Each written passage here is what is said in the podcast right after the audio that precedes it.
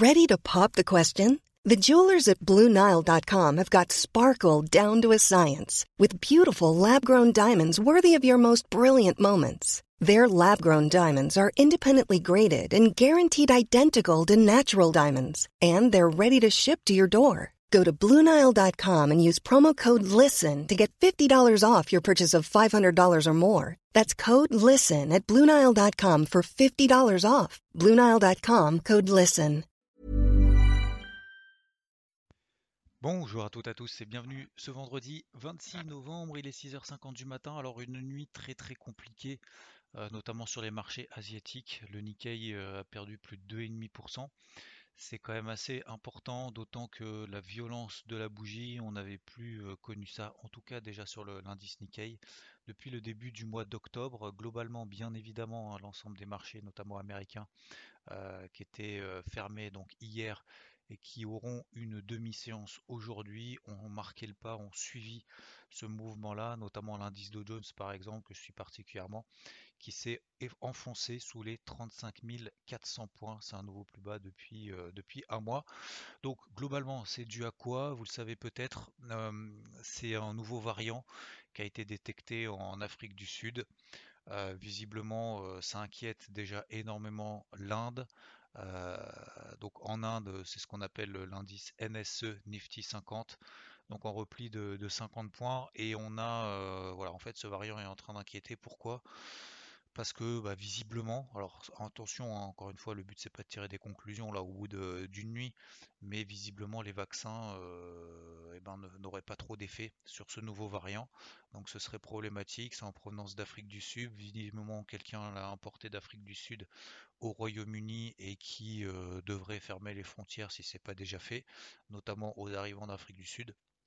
Donc, euh, c'est pas alarmiste, bien évidemment. Hein. le but c'est pas d'être alarmiste du tout, comme vous le savez, et comme je le suis à chaque fois qu'il y a des mouvements euh, d'ascension assez importants.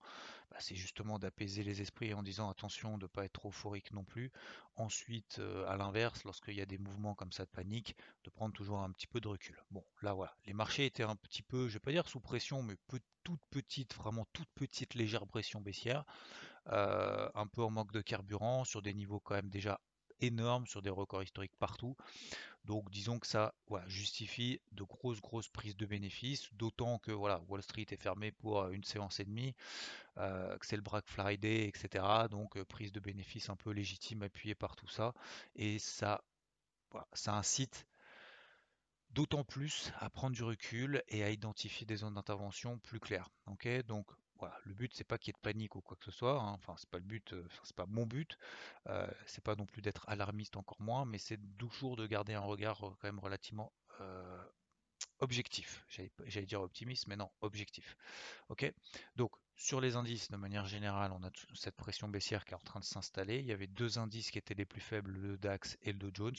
Les deux bah, restent pour le moment les plus faibles. Le SP500 n'a et tout juste rallier la borne basse d'un canal, d'un range, tout simplement daily.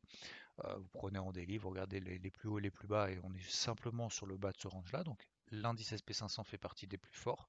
Le Nasdaq est le plus fort, au-dessus de sa MM20 daily toujours. Et euh, si on regarde le pourquoi notamment le taux à 10 ans aux États-Unis. Le taux à 10 ans aux États-Unis s'est effondré. On était quasiment à 70 hier. Euh, on est à 55% ce matin. Donc ça veut dire quoi? Ça veut dire que bah, forcément, s'il y a Covid, euh, nouveau Covid, un nouveau variant, il y a potentiellement un nouveau reconfinement, etc. Donc autant dire que les banques centrales, c'est pas demain qu'elles vont dire bon, c'est pas grave, on s'en fiche de ce truc-là, euh, on va resserrer les boulons. Donc non. C'est pour ça que le taux à 10 ans est en train de se de retomber et du coup ça profite aux valeurs techno euh, plutôt euh, à la défaveur des valeurs cycliques, donc celles qui profitent d'inflation, de remontée des taux, etc., etc., que sont notamment qui composent plus particulièrement l'indice Dow Jones. Voilà, comme ça vous comprenez un peu les tenants et aboutissants. Lors l'argent ne bouge pas, je suis repassé à l'argent, euh, à l'achat sur l'argent hier sur cette grosse zone. C'est un trade, c'est un achat offensif, certes, mais c'était sur repli sur des belles zones. Donc voilà, je prends le risque concernant, le pétrole, bah, recul du pétrole, j'ai envie de dire bien évidemment, puisque je vous rappelle que le pétrole c'est aussi une mesure de l'activité économique de manière générale, s'il y a croissance, pas croissance, demande, pas demande, etc. Donc le pétrole s'est effondré et a suivi justement ce mouvement, ce qui montre que ce qui se passe sur les indices, d'ailleurs, je vous, vous rappelez, hein, je vous expliquais hier, d'ailleurs, un peu plus tard qu'hier, s'il y a un retour de la version risque, il faut regarder quoi? Faut regarder notamment le yen. Le yen, c'est une valeur refuge. Est-ce que le yen est en train de s'envoler à très court terme? Vous regardez l'or, l'argent, il bouge pas. Ça, c'est normal. Ça, je l'avais expliqué d'ailleurs hier, avant ce mouvement d'impulsion baissière sur les indices. Et eh ben, regardez le yen, il est en train d'exploser. L'AUD yen, le CAD, CAD-JPY, EUR-JPY, GBP-JPY, USD-JPY, tout ça est en train de s'effondrer hier. Alors, s'effondrer. Euh, grosse bougie baissière quand même. Hein. Donc là, voilà, hier je me disais non, il n'y a pas d'aversion risque. Là, il y a de l'aversion risque. Donc le mouvement là qu'on est en train de connaître sur les indices, même s'il peut être effacé du jour au lendemain, disons qu'il est vraiment appuyé par une vraie aversion risque. Là, c'est une vraie peur. Je dis pas que la peur va pas s'effacer en trois jours ou en trois semaines, mais là vraiment sur les marchés, c'est vraiment ça qui est en train de, se mettre en place. Voilà, c'est pas juste, euh, juste un nettoyage de carnet. Voilà, c'est ce que je veux dire. Ok? Voilà concernant la situation de manière générale. Donc euh, là, c'est vraiment tendu.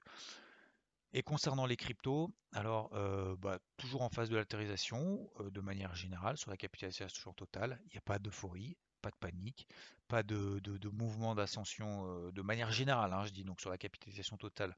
Voilà, il n'y a pas d'envolée plus que ça spectaculaire, il n'y a pas d'effondrement spectaculaire plus que ça. Le Bitcoin toujours coincé entre 60 000 et 56 000. Je rappelle que cette zone des 60 000, c'est pas juste un seuil psychologique, c'est également euh, l'invalidation de cette pression baissière qu'on connaît maintenant depuis 2-3 semaines. Avec donc depuis début euh, le 7-8 novembre, en fait vous prenez tous depuis le 7-8 novembre, tout simplement en délit. Et vous regardez, à chaque fois, on fait des plus hauts, de plus en plus bas. Et regardez hier ce qu'on a fait, c'est exactement la même chose. C'est-à-dire qu'en fait, on n'a pas, même pas réussi à atteindre les 60 000 dollars qui étaient les précédents plus hauts. On s'est arrêté à 59 500.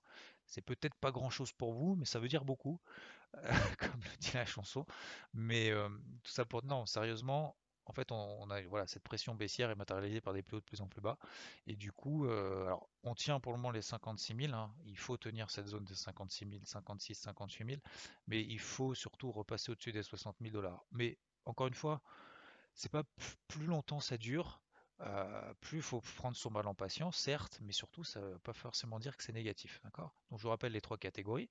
Il y a ceux qui sont sous pression baissière, bah, qui ont du mal les Cardano, entre autres. Hein, je prends Cardano, euh, j'en prends d'autres parce que sinon je vais me faire taper dessus. Je ne vais pas taper que sur Cardano tout le temps parce que c'est le bon exemple.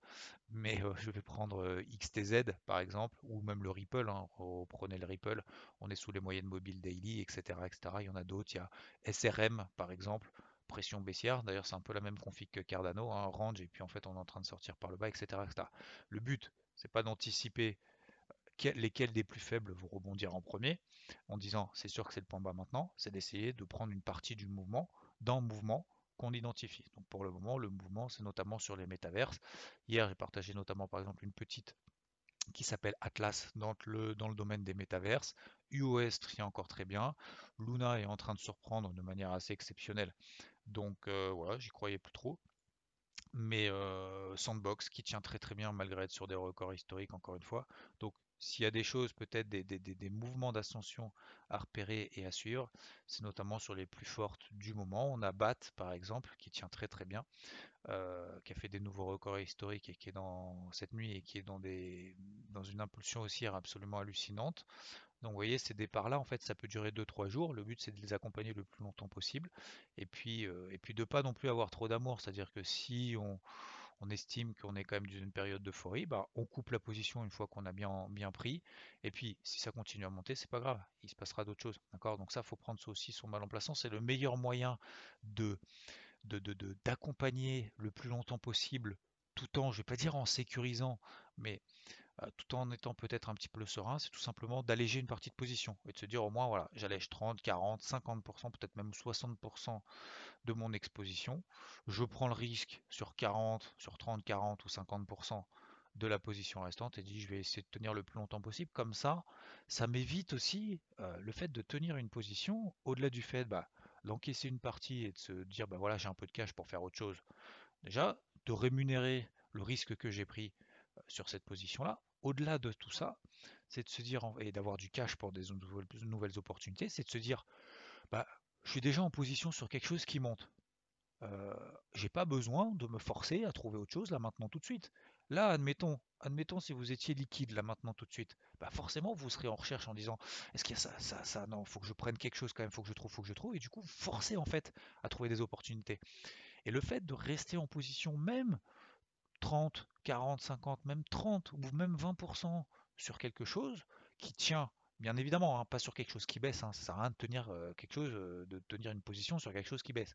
Mais tenir une position sur quelque chose qui est positif, même si vous n'avez pas 100% l'intégralité de la position initiale, bah, au moins ça évite de faire de l'overtrading, ça évite de chercher absolument des choses dans un marché, encore une fois. Hein. Alors, il y a la catégorie de celles qui surperforment là en ce moment, qui sont du feu de Dieu, etc. Ok. Il y a celles, les losers, mais il y a aussi celles, bah, qui ont des projets qui sont intéressants, je pense à DOT, je pense à Solana, etc., etc., qui sont en phase de.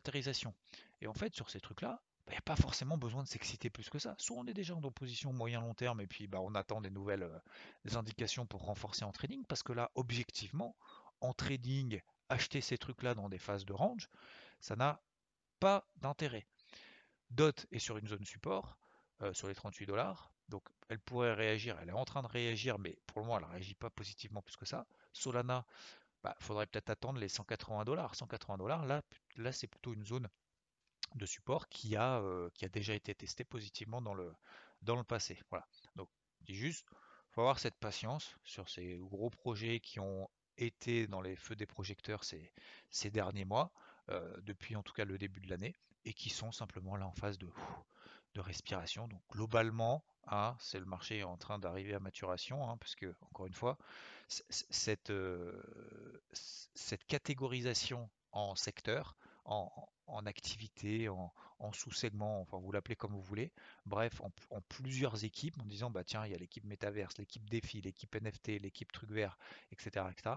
Bah, en fait, ça montre aussi que le, bah, on prend en considération cette classe d'actifs, pas juste Bitcoin ou altcoin, genre en mode bourrin, soit c'est le Bitcoin qui monte, soit c'est tous les altcoins qui montent, et puis en fait euh, on achète tout ce qui passe.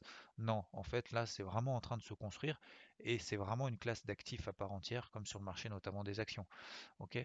Donc voilà, donc pour le moment un petit peu de patience, et puis après on va essayer de chercher un peu des opportunités à droite et à gauche, mais sans pour autant se s'exciter, parce qu'encore une fois, faut pas que s'exciter quand il se passe rien, et vaut mieux s'exciter quand il se passe beaucoup de choses et d'insister lorsque nos plans se déroulent. Voilà, donc attention, prudence sur les, enfin prudence dans le sens où euh, ce que les marchés, euh, les indices ont fait cette nuit, euh, c'est pas du fake, d'accord? Donc c'est vraiment du risque que, les marchés sont en train de prendre en considération. Regardez avec le yen, ça veut pas dire que ça va pas forcément s'effacer du jour au lendemain, mais c'est pas juste un nettoyage, ok? Euh, Et sur les marchés, les marchés des cryptos, bah, c'est en phase de mais il n'y a pas de pas péril dans la demeure.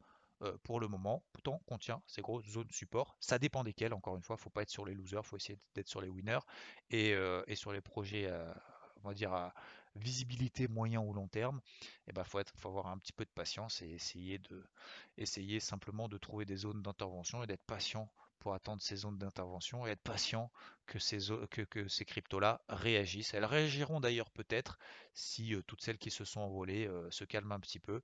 Elles réagiront peut-être au cours de ces prochains jours, prochaines semaines, euh, si s'il y a moins d'activité ailleurs en fait, tout simplement parce que pour moi le regard est tourné en fait vers, vers justement notamment ces métaverses. Voilà, je vous souhaite une bonne journée, merci de votre attention et je vous dis à plus et bon Black Friday. Ciao ciao.